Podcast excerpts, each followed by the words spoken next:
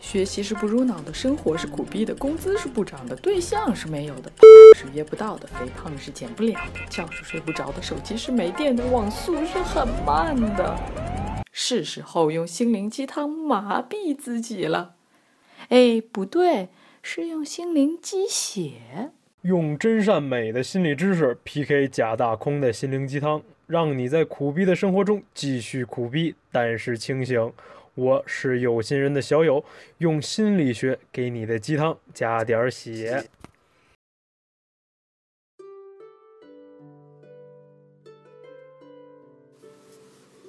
Hello，大家好，欢迎收听有心人电台，我是主播凯蒂。时间过得这么快，你自己知道吗？小时候的日子过得慢，那时候觉得。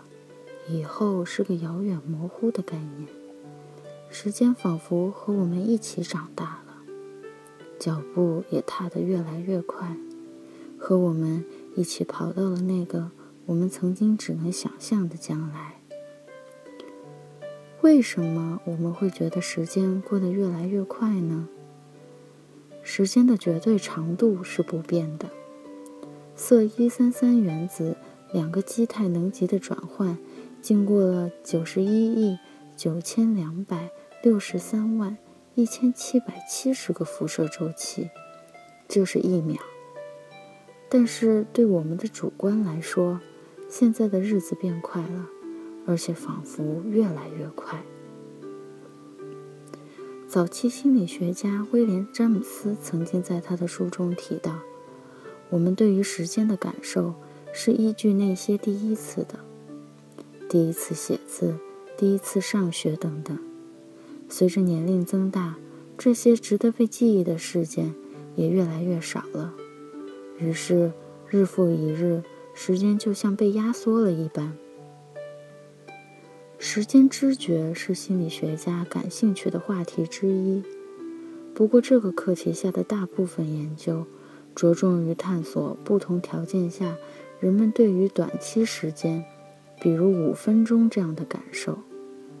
毕竟，如果要考察对于年这么长的时间单位的知觉，是不能靠做实验的，没法控制无关变量。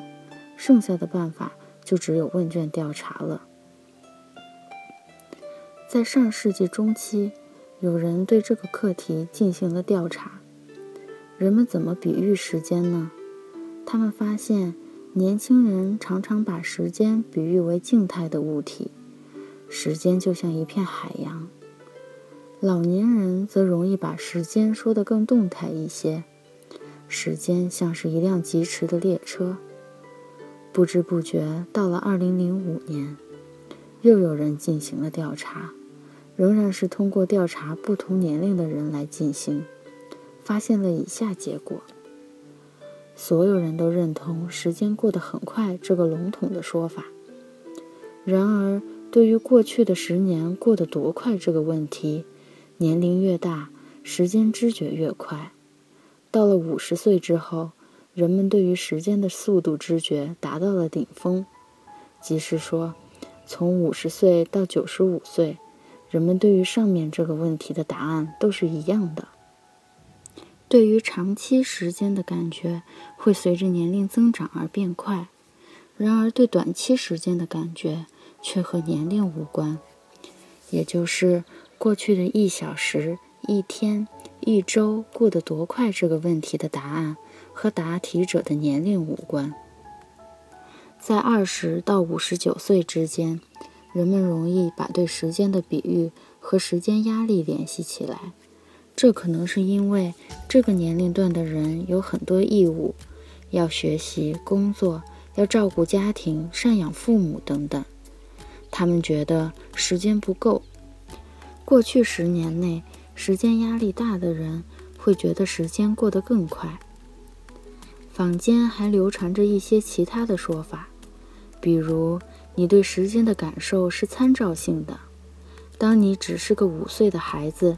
一年就是你人生的百分之二十，而当你长到五十岁，一年就只是你人生的百分之二而已。对于时间的感知，人们会和以前已经活过的人生进行比较。随着人们的年龄增长，人们也不再那么看重时间本身。举个例子，小时候会从五月份开始就盼着儿童节，一天一天的数日历。后来没啥盼头了，记得明天要做什么事情，但不记得明天是几号了。不过这些说法似乎不容易用严谨的实验来证实。总的来说，人们对于长期的时间的感知，确实是随着年龄的增长而变快的。至于为什么，现在只有一些假说，包括随着年龄增长，值得记忆的事情变少了；随着年龄增长，人们的时间压力增大了，感觉事情做不完，时间不够；随着年龄增长，人们用来参照时间长度的过去人生也变长了；随着年龄增长，人们不再注意时间本身了。说点题外话。关于我是怎么想到时间知觉这事儿的，昨天和朋友们去看了私人定制，觉得冯小刚什么时候变成这样了？全场的笑点是靠几个老戏骨拼命卖萌撑起来的。